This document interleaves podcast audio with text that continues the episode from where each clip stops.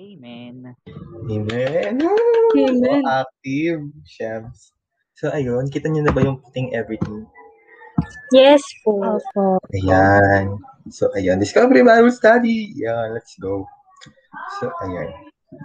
So, dito tayo sa passage sa John 6, 25 to 38. So, okay, pabasa nga nung sa kaliwa. Tapos, Daniel, ikaw sa kanan. Nagulat ako. Ayun. Okay. John 6, verse 25 to 38. When they found him on the other side of the sea, they said to him, Rabbi, when did you come here? Jesus answered them, Truly, truly, I say to you, you are seeking me not because you saw the signs, or you saw signs, but because you eat your fill of the loaves. Do not work for the lo- eh. Do not work for the food that perishes, but for the food that endures to eternal life, which the Son of Man will give to you. For on him God the Father has set his seal. Then they said to him, What must we do to be eh, to be doing the works of God? Jesus answered them, This is the work of God that you believe in him whom he has sent. So they said to him, Then what sign do you do you do that we may see and believe you? What work do you perform? Or our fathers ate the manna in the wilderness, as it was written, He gave them bread from heaven to eat. Jesus then said to them, Truly, truly, I say to you, it was not Moses who gave you the bread from heaven, but my Father gave you the true bread from heaven. For the bread of God is he who comes down from heaven and gives life to the world. They said to him, Sir, give us this bread always. Ayan, thank you. Tapos, ito naman, Junior sa left, tapos Renny sa right. Uh, Jesus said to them, I am the bread of life. Whoever comes to me shall not hunger, and whoever believes in me shall never thirst. But I said to you that you have seen me, and yet do not believe. All that the Father gives me will come to me, and whoever comes to me I will never cast out. For I have come down from heaven, not to do my own will, but the will of him who sent me. And this is the will of him who sent me, that I should lose nothing of all that he has given me, but raise it up on the last day. For this is the will of my Father, that everyone who looks on the Son and believes in him should have eternal life, and I will raise him up on the last day. So the Jews grumbled about him, because he said, I am the bread that came down from heaven. They said, Is not this Jesus the son of Joseph, whose father and mother we know? How does he now say, I have come down from heaven? Jesus answered them, Do not grumble among yourselves. No one can come to me unless the Father who sent me draws him, and I will raise him up on the last day. It is written in the prophets, and they will all be taught by God. Everyone who has heard and learned from the Father comes to me. Not that anyone has seen the Father except he who is from God. He has seen the Father. So, ayun. Uh, Aika sa kaliwa, tapos si Johnson naman sa kanan. Truly, truly, I say to you, whoever believes has eternal life. I am the bread of life. Your fathers ate the manna in the wilderness, and they died. This is the bread that comes down from heaven, so that one may eat it, eat of it and not die. I am the living bread that, co- that came down from heaven. If anyone eats of this bread, he will live forever. And the bread that I will give for the eternal of the world is my flesh. The Jews then disputed among themselves, saying, How can this man give us his flesh to eat? Flesh to eat. So Jesus said to them, Truly, truly, I say to you, unless you eat the flesh of the Son of of man and drink his blood, you have no life in you. Whoever feeds on my flesh and drinks my blood has eternal life, and I will raise him up on the last day. For my flesh is true food, and my blood is true drink. Whoever feeds on my flesh and drinks my blood abides in me, and I in him. As the living Father sent me, and I live because of the Father, so whoever feeds on me, he also will live because of me. This is the bread that came down from heaven, not like the bread that the fathers ate and died. Whoever feeds on this bread will live forever. Jesus said these things in the synagogue as he taught at Capernaum. Ayun. So, praise the Lord. Pagkakabasa ng kanyang salita. So, yung passage na to, ano, this is written by the Apostle John. So, konting ano lang, no? So, si John, sinabi niya sa first letter niya na yung buong gospel niya, it talks about, uh, ano, it addresses, it wants us to wrestle with the two questions. Una, who is Jesus? At pangalawa, who, what do I do with his words and his teachings? Ayan. So, di ba, i-try natin yung pangalan ni Lord kasi why not? Yeah, Jesus Christ. So, ayun. Last time, di ba, we discussed yung revealed name ni God sa Old Testament, which is yung Yahweh. So, I am who I am, which gives many insights regarding His character. So, ayun. Ngayon naman, yung passage na to, it deals with Jesus saying na, I am the bread of life. So, nung, ano, di, nung di ko pa ito inaaral, akala ko talaga nung una, ang gusto sabihin ni Jesus dito na ano, na parang siya yung magsasatisfy sa hunger natin, gano'n. Kasi, di ba, yung bread, nakakabusog and everything, ganyan. Pero, habang inaaral ko siya, ay, mean, very nag-struggle talaga ako kasi pinakita sa akin ni Lord na it's not just about being satisfied in Christ. Kasi pinakita ni Jesus dito kung paano ta paano yung plan niya for salvation. So, siyempre tinapay, tapos biglang salvation pala yung gusto sabihin. So, paano, paano yun nangyari? So, ano yung connect mo sa tinapay? So, ayun yun yung i-uncover natin yun, o bongga. Pero bago yun, let's, ano, let's put our minds on in their context. Sa context nung kung saan pa nangyari, kung sino yung mga nakikinig kay Jesus. Kasi, kung titignan natin siya with our own 21st century perspective, perspective hindi natin makukuha yung impact na sinasabi ni Jesus sa mga kausap niya. So, ayun, nililinig niyo ba yung mga nagbebenta dito? Guys, may COVID pa! so, ayun. Ayun nga, tulad nga, balik nga sinasabi ko, ulitin ko na we should look at this passage with their perspective, hindi yung titignan natin siya on our own context. Kasi hindi mamimiss out natin kung ano yung impact ng sinasabi ni Jesus. Kasi yung sinasabi niya dito, sobrang malaman. So ngayon, let's look at the person of Jesus, kung paano niya dinedescribe yung, ano, kasi Jesus, tingnan natin kung paano dinedescribe ng Hudyo na to. Ng Jew na to, in his 30s, na nabuhay 2,000 years ago. Ayun yung pananaw natin na he's a Jew in his 30s that lived 2,000 years ago. Kung paano niya dinescribe yung sarili niya base sa mga sinabi niya na bukod tanging sinulat lang ng kanyang isang apostle which is ng kanyang isang ano disciple which is si John. So, ito ngayon yung first of the seven I am statements ni Jesus which is yung I am the bread of life.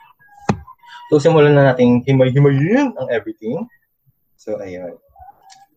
So, dito sa verse 25, tanong nung disciple, diba, nabasa na rin naman natin kanya. So, ano yung na lang. So, tanong ng mga disciples, kasi anong ang nangyari kasi dito, nangyari tong event na to after the feeding of the 5,000. So, nag-provide si Jesus ng 5,000 loaves of bread. Ay, nagpakain siya ng 5,000 men, hindi pa bilang yung babae at bata. Gamit yung ilang tinapay tsaka isda yun, basta ayun. Tapos, after that, si, yung Jesus tsaka yung mga disciples pumunta na sa ibang lugar, ano, ng through boat. Tapos, bumalik si Bangka. Tapos nakita ng mga disciples na kumain ng araw na yun, hala, si mga disciples ka, wala si Jesus. Hanapin natin si Jesus. Ganon. Tapos, edi sakay sila sa bangka, punta sila dun sa kabilang ibayo. Siyempre, di naman kasi yung iba. Iba nilakad talaga. Tapos, mula, pumunta sila ngayon, nakarating sila sa Capernaum. Tapos, nastagkita kayo na sila, Rabbi, kailan ka pa dito? Gan teacher, kailan ka pa dito? Ay, yung tanong nila, Lord, kailan ka pa? Tapos, grabe yung effort nila kasi very zealous talaga sila. Gustong gusto nila talaga makita si Lord. Pero anong reply ni Jesus? Sabi ni Jesus, very, very, very truly I tell you, you are looking for me, hindi dahil naintindihan niyo yung gusto kong ipakita through my miracle. Pumunta kayo sa akin kasi gusto ulit mabusog. So, ang tanong nila, Rabbi, kailan ka pa dito? Pero ang sagot ni Jesus, bakit kayo nandito? Shams. so yan, Jesus is telling them that they are seeking Him not because they understood, but because their flesh is satisfied. So, ano ngayon yung sabi, sabi pa ni Jesus? Sabi ni Jesus, do not work for food that spoils, but for food that endures to eternal life. So, Jesus is telling them to look for something spiritual, but not something that can only benefit them in this life. Kasi yung tinapay, mabubusog ka for the day. Kaya nga nandito sila ulit kasi they want more bread. Pero sabi ni Jesus, wag, look for something that will endure forever. Tapos, mag-endure into eternal life na ibibigay ko. Ganyan. So, ang tanong, ang sabi ni Jesus, work for the food that will not spoil, sabi. Kaya ang tanong ngayon ng disciples, very reasonable naman. Ah, sige, so anong gagawin namin? Oh, di ba? Very giyang nagiyang talaga sila. Gusto talaga nila makuha yung tinapay. so, in return, they ask Jesus, what should we do to gain it? Pero the problem is, this is not how the God of the Bible works. So, meron bang, bukas ba mga ano, browser ninyo? Pacheck nga ng Exodus 20, 3 to 17. Pag nakita Okay na, ano, pa, ano yung contents ng verses 3 to 17? Ano, Ten Commandments? na Ten Commandments. So, ayan yung ah, prologue ng buong commands. So, ayan yung unang sampu. So, makikita natin dyan na God is asking them to do something.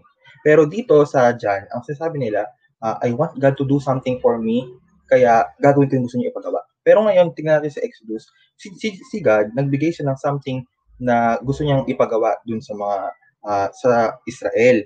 Pero, tignan, basahin niyo yung Exodus, yung same chapter, pero verses 1 to 2. Exodus chapter 3, at chapter 20, 20, verses verses 1 1 to 2. to 2. And God spoke all these words, saying, I am the Lord your God, who brought you out of the land of Egypt, out of the house of slavery.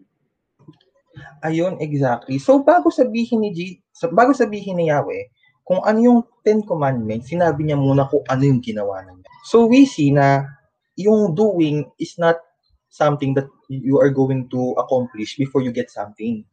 Kung titignan natin yung buong ah, scripture, makikita natin na God is always doing something for us, so in return, we respond by doing. Ganun yun. So, dito, yung question nila, may kakaiba kasi parang very sure sila na kapag Jesus, sabihin mo lang sa amin ang gusto ipagawa ng, ng Diyos para mabigay mo na sa amin yung tinapay na yan. Ganun yung gusto nilang sabihin. So, parang napakasigurado sila na they could please God by their works. So, dyan pa lang, madi-differentiate na yung Christianity with other religions kasi we are not a work-based religion. Kaya, for these people, as with many people today, uh, pleasing God is found in the right formula. Akala nila pag ginawa ko to, ginawa ko to, ginawa ko to, ibibigay na sa akin ng Diyos yung gusto ko. So marami ngayon, naging Christian lang para daw yumaman sila. Eh. Ang galing mo naman.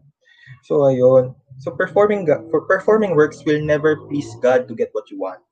So ayun. Ayun pa lang yung ano dito. Pero tingnan natin kung ano yung sagot ni Jesus. Kasi ang tanong, di ba, what must we do? Para, ano ba yung nire-require ng Diyos para kailangan namin gawin? Ang sabi ni Jesus, The work of God is this, to believe in the one He has sent. So Jesus responded na, it is not your works that I need. What I need from you is your faith. Faith in the one that He will send. Ano sabi ni Jesus? So Jesus is not asking you to do something but to trust someone. Ayun yung sinasabi ng Hudyo na to in his 30s that lived 2,000 years ago. Kailangan daw natin maniwala dun sa pinadala ng Diyos. So Jesus is establishing na faith in the one God has sent is not a substitute for works. Hindi yun yun na parang pag naniwala ka, di mo na kailangan gumawa. Ang sabi, our fa- the faith is the foundation for works that will truly please God. So, ayun yung sabi ni Jesus. Sabi niya, maniwala kayo dun sa ipapadala ko. Kaya ngayon, ang sabi ng mga Jews, kasi syempre gutom sila, gusto very, very tummy, gusto ko kumain ng, ano, ng bread. Jesus! Ah, sige, ano yung bibigay mong sign para maniwala kami? o gusto ko maniwala kayo, penye sign, ganun. Tapos ito pa yung nakakatuwa. Kasi di ba sabi Jesus, ano ba yung sign na ipapakita mo? Tapos ang sabi, di naman siya nagpaparinig ha, pero dati nagpadala sila ng tinapay. Hindi naman sa pag-ano, pero sa Old Testament, sabi, He gave them bread from heaven to eat. Hindi ako nang aano ha. Ganun yung gusto sabihin. So, ang hihingi ka ng sign, pero may gusto ko pa rin. So, the Jews demand the sign for them to believe. Pero they are hinting na they want bread. Kaya, alam, as ang galing pa kasi yung paghingi nila ng bread, gumamit sila ng verse. Very gumamit sila ng verse. Ang binasa nilang verse, yung Psalm 104.40.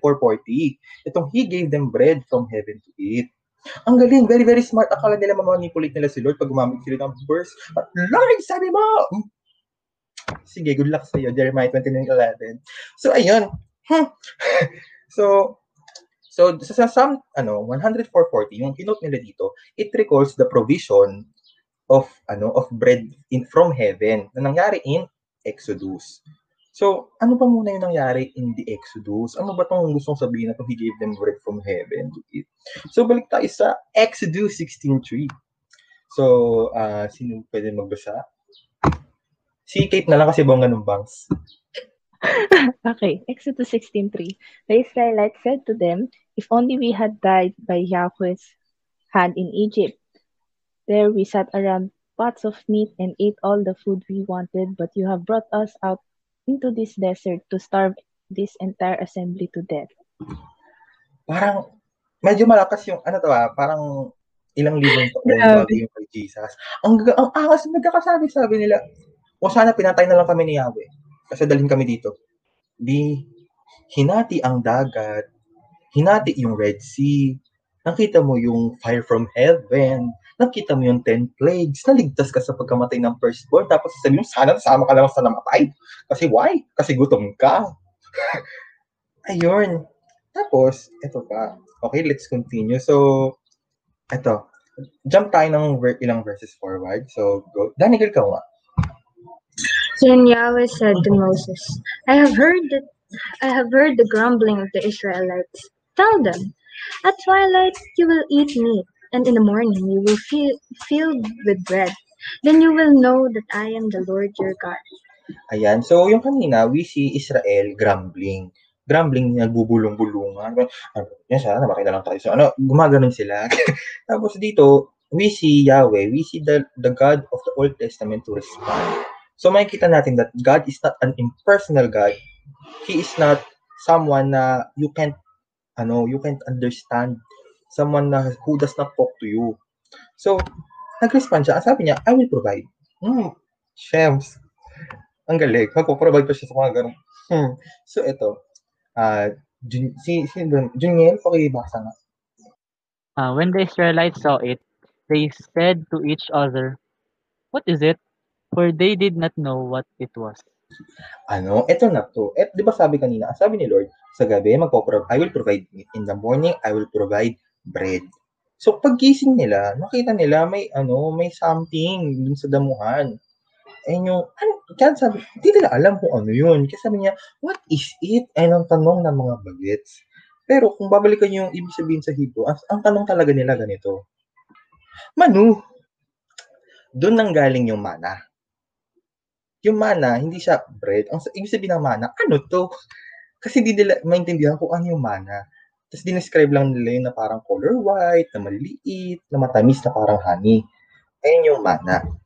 So, we see here na the mana is given by God every day.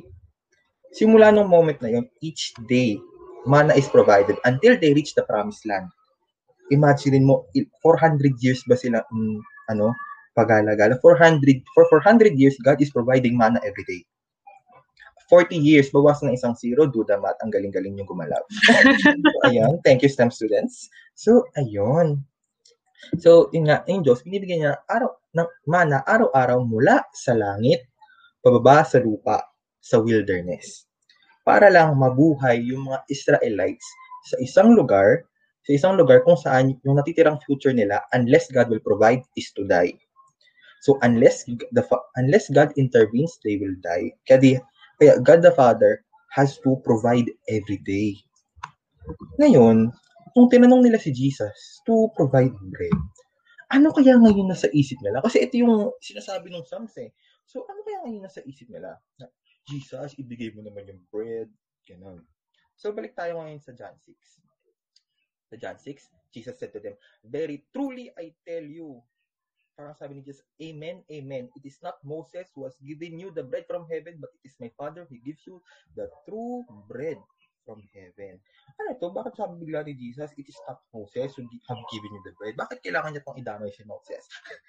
Kasi, Jesus is making it clear na He is not the one who will provide the bread. It is the work of the Father to provide bread, and the Father is the one who will provide the true bread that will come down from heaven. So, sinasabi ni Jesus, why are you asking the bread from me?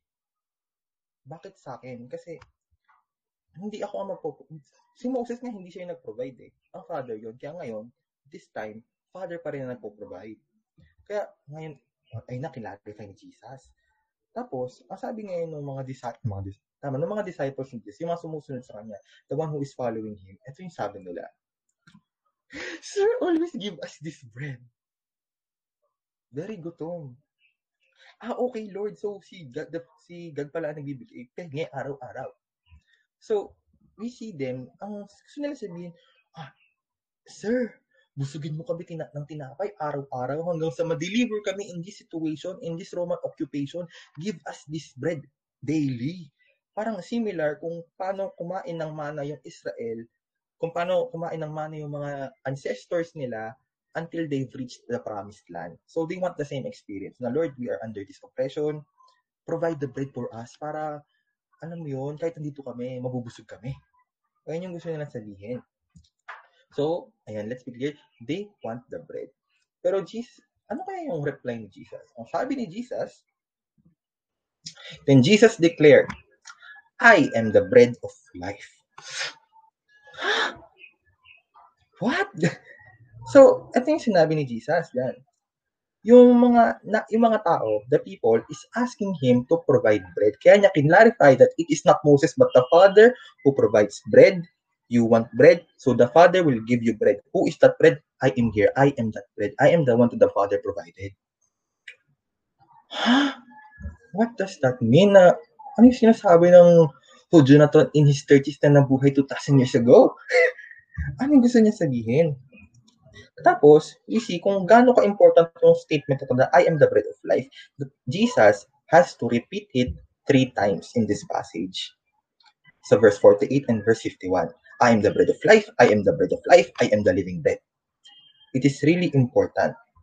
So, kasi ano, parang kumbaga sa sermon, kapag pinapaulit mo, ayun yung tatatak sa tao. So, ayun yung pinatatak ni Jesus sa utak nila.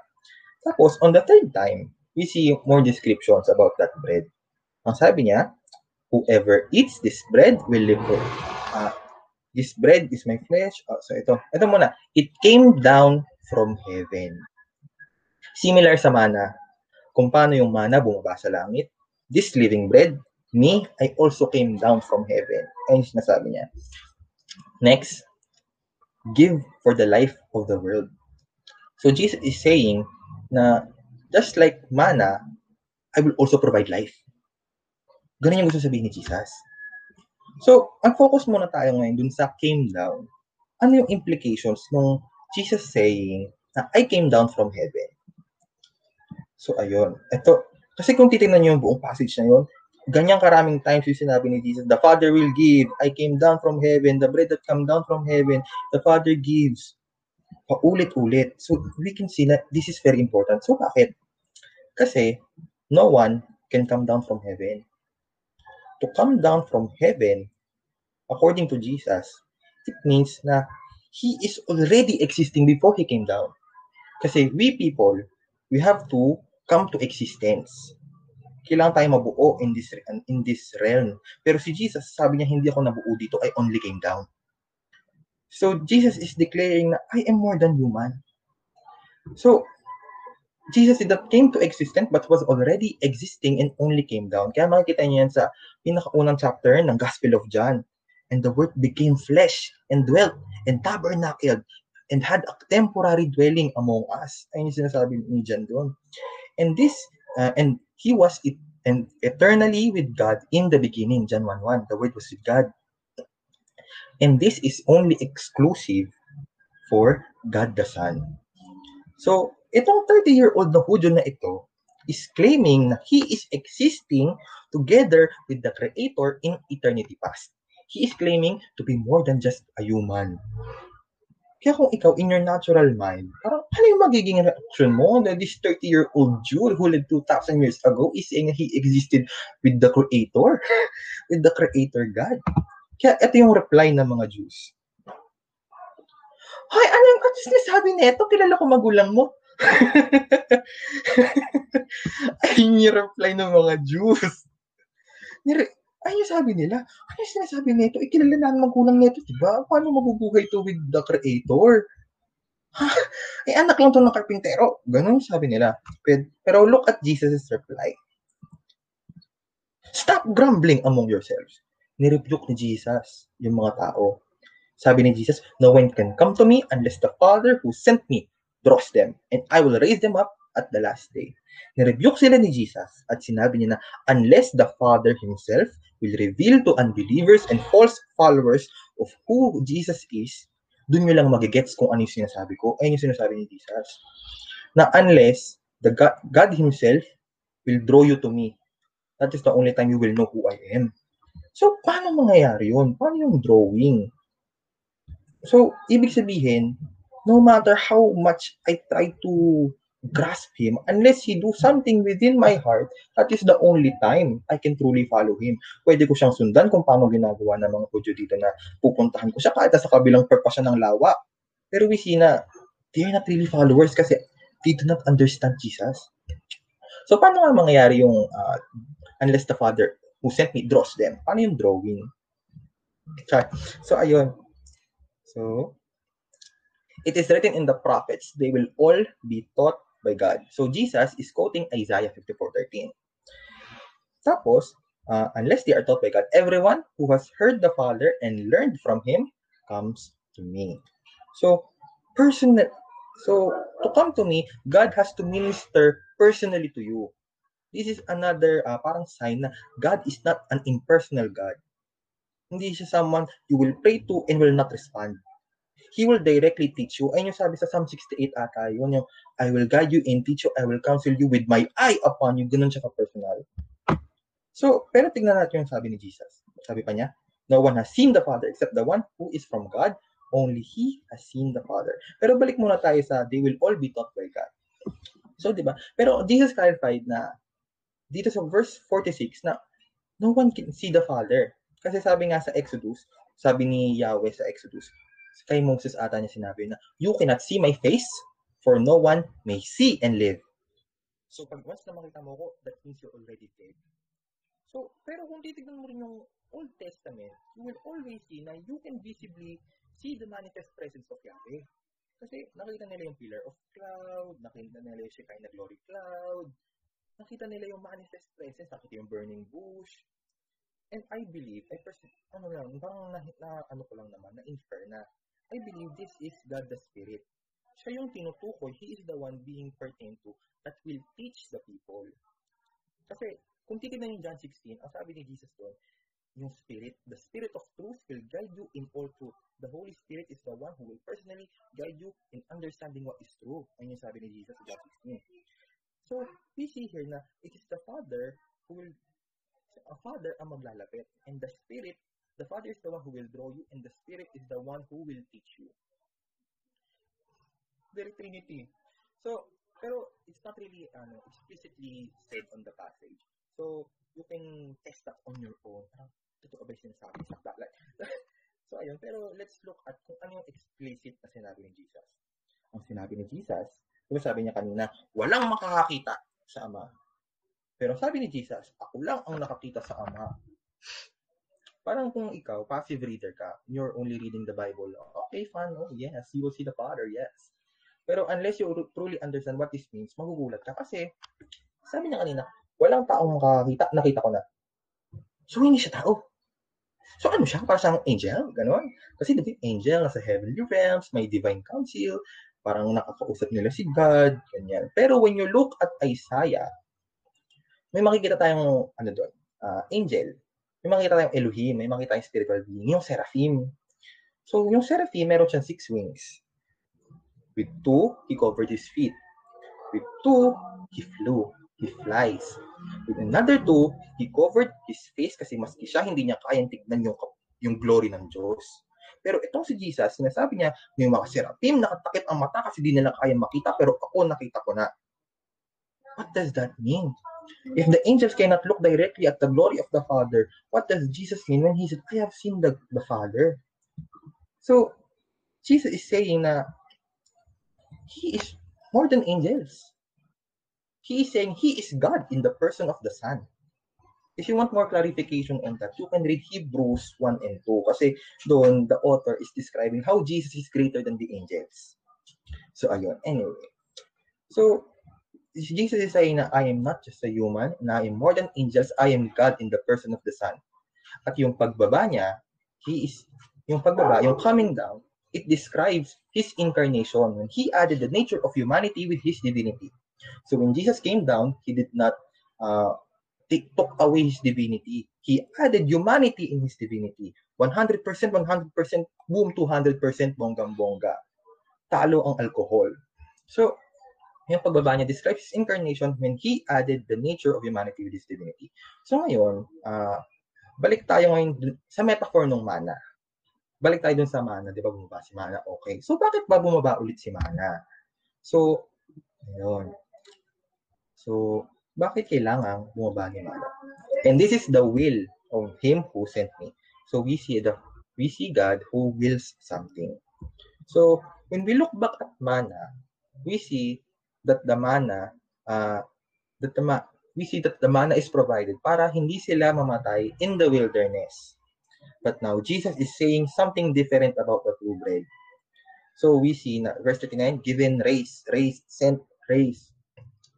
So Jesus is saying na unlike mana who, who sustained life or to give nourishment, I am here to give you more. And Jesus is saying that the Father himself provided bread provided the true bread, provided the living bread, provided Jesus. Through the work uh, through the work of the Spirit and through the Spirit, He will draw people to the Son, to Jesus, to Jesus. And Jesus will receive them, He will keep them, and He will raise them up. Bodily resurrection. So, ayun. So, we see that the Father sent His Son for this purpose, to bring many people into life everlasting. Ang amazing, no? Kung titingnan mo siya, kung gaano ka personal si God, this is what I want. I want you to live eternally with me.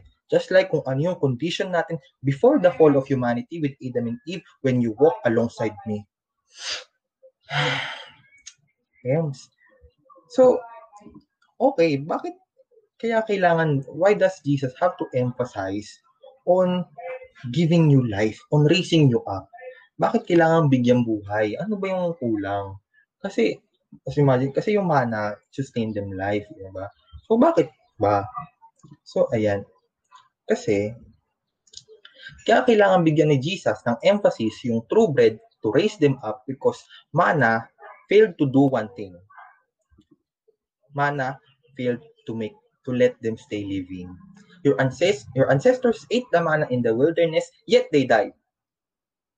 Kumain sila ng mana pero lahat sila namatay generation nga na una nakatanggap na mana, wala na, walang isang nakapasok sa promised land. Bukod sa dalawang tao. Bukod kay Aaron sa kay Caleb ba? Isa. Ay, Aaron. Kay Joshua. Joshua and Caleb.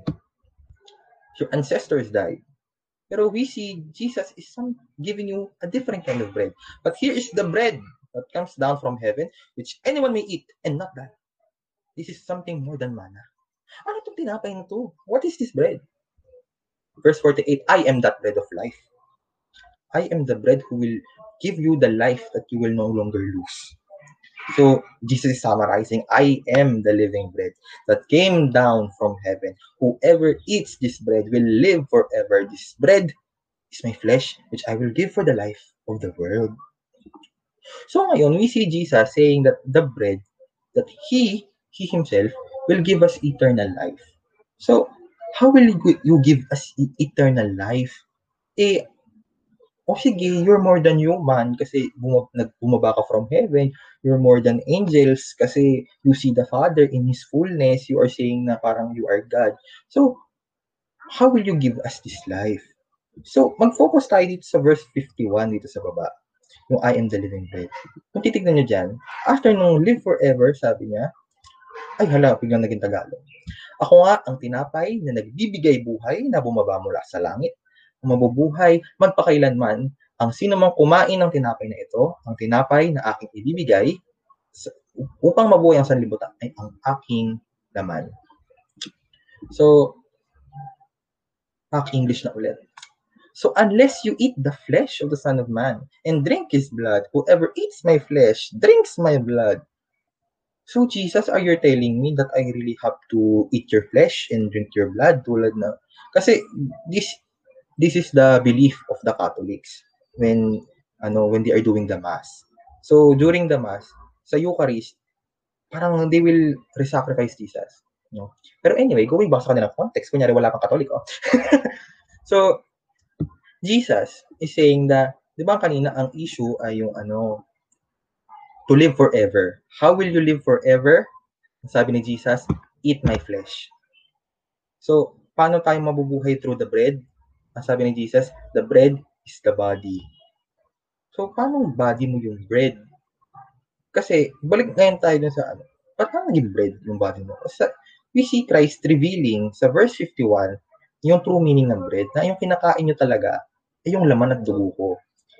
He is talking about His sacrifice. His sacrifice on the cross at Calvary. That is the climax ng kanyang earthly ministry as the bread of life that will give eternity. Will give us eternity. Ayun yung climax ng pagiging bread niya kapag when He died on the cross. So, this is very shocking to the Jews. Kasi, sabi ni Jesus, eat my flesh, drink my blood. Kung ako, Hudyo, parang, oh, sige, kakainin ko yung laman mo, go. Pero yung dugo, kasi, bakit, ba't ka mag-ano sa dugo? Kasi, sa, in the Old Testament, in the law, you are forbidden to drink blood. Hanggang ngayon, may ibang practicing religions that they do not drink blood. Kasi, in the blood, there is the life of the, ano, the, the something. So, pero, Jesus, sabi ng Old Testament, huwag kang iinom ng blood. Kasi man-defile ka. Pero Jesus is saying, unless you drink this blood, you will never have eternal life. Ha?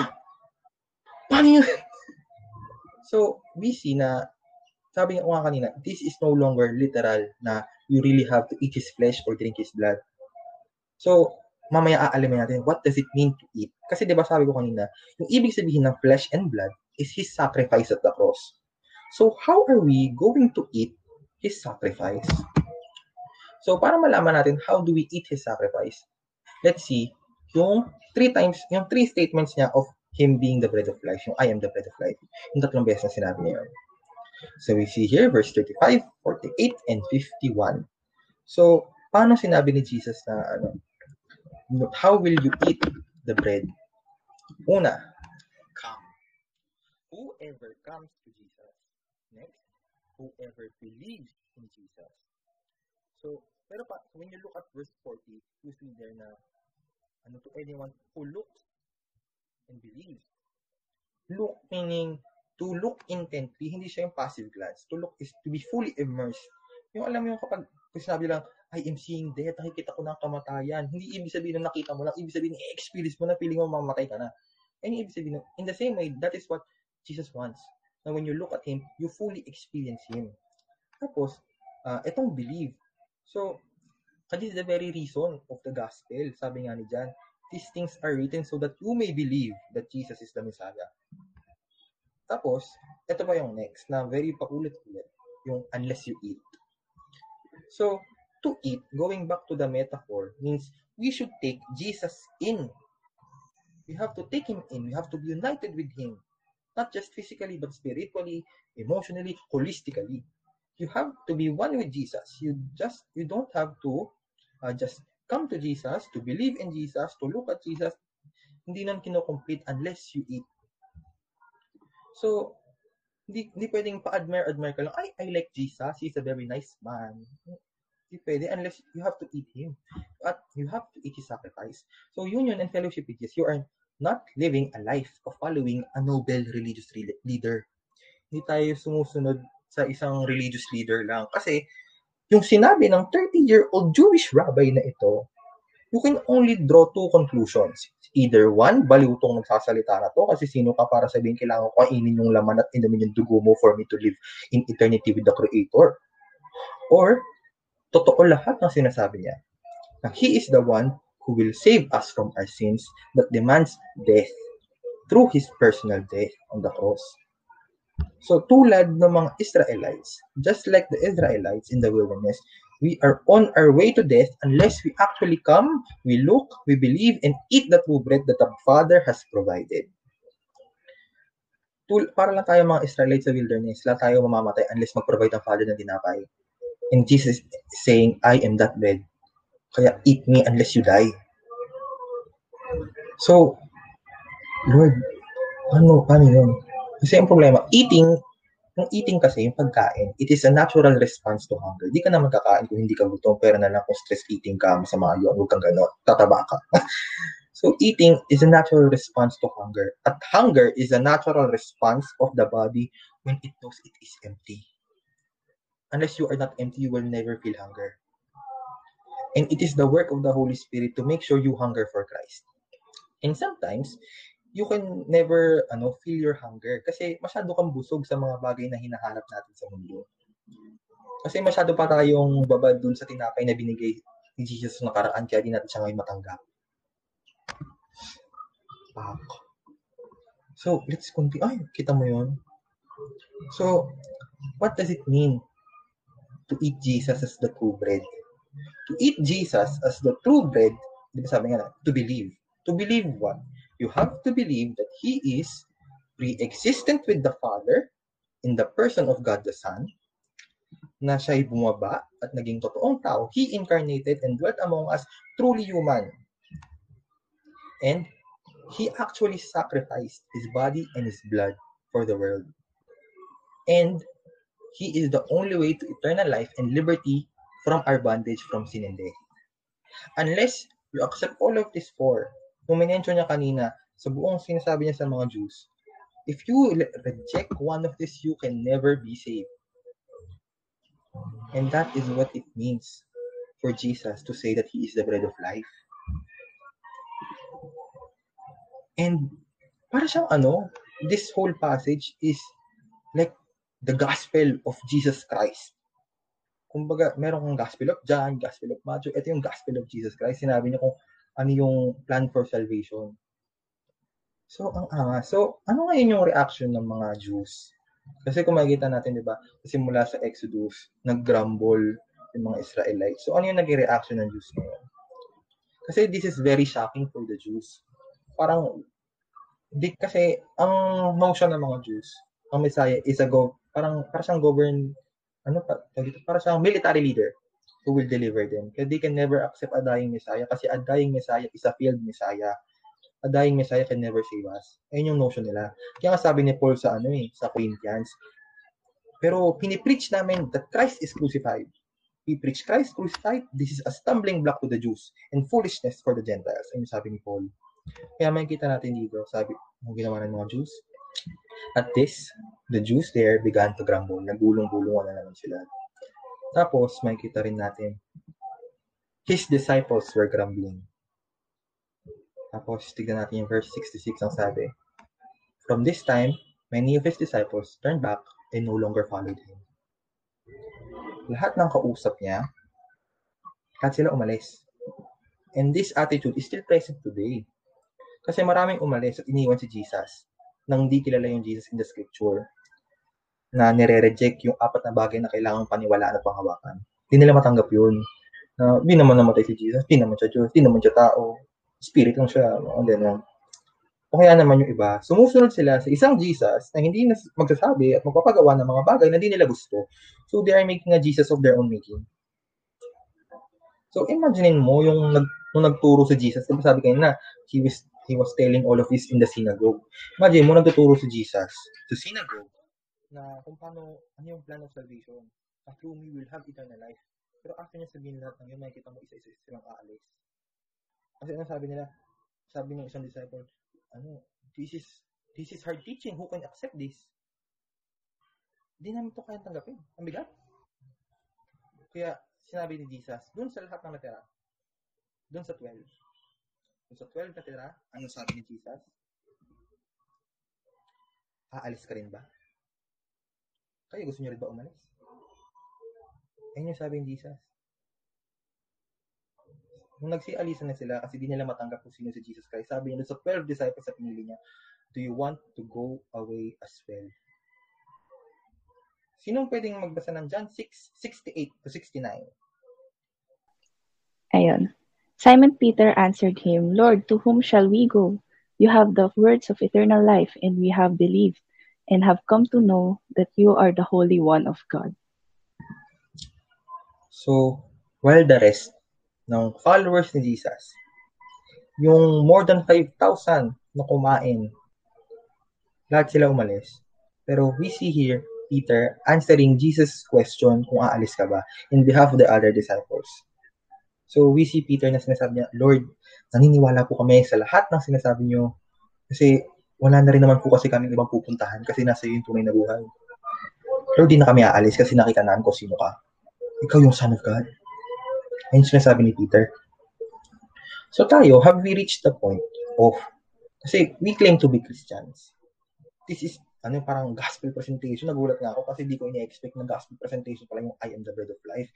Kung paano yung manna from heaven is the shadow of God saving us to Jesus Christ have we really reached the point of seeing, believing, and eating the bread of life to the point na pag dumating tayo dun sa moment na hindi na natin maintindihan si Lord, na parang, Lord, ano to, ang bigat, who can accept this? Magagawa ba natin sabihin kay Lord na, Lord, I will stay kasi ikaw lang yung meron ako. If di pa, let's pray to God. Let's pray earnestly to God as if our life is at stake kasi it is.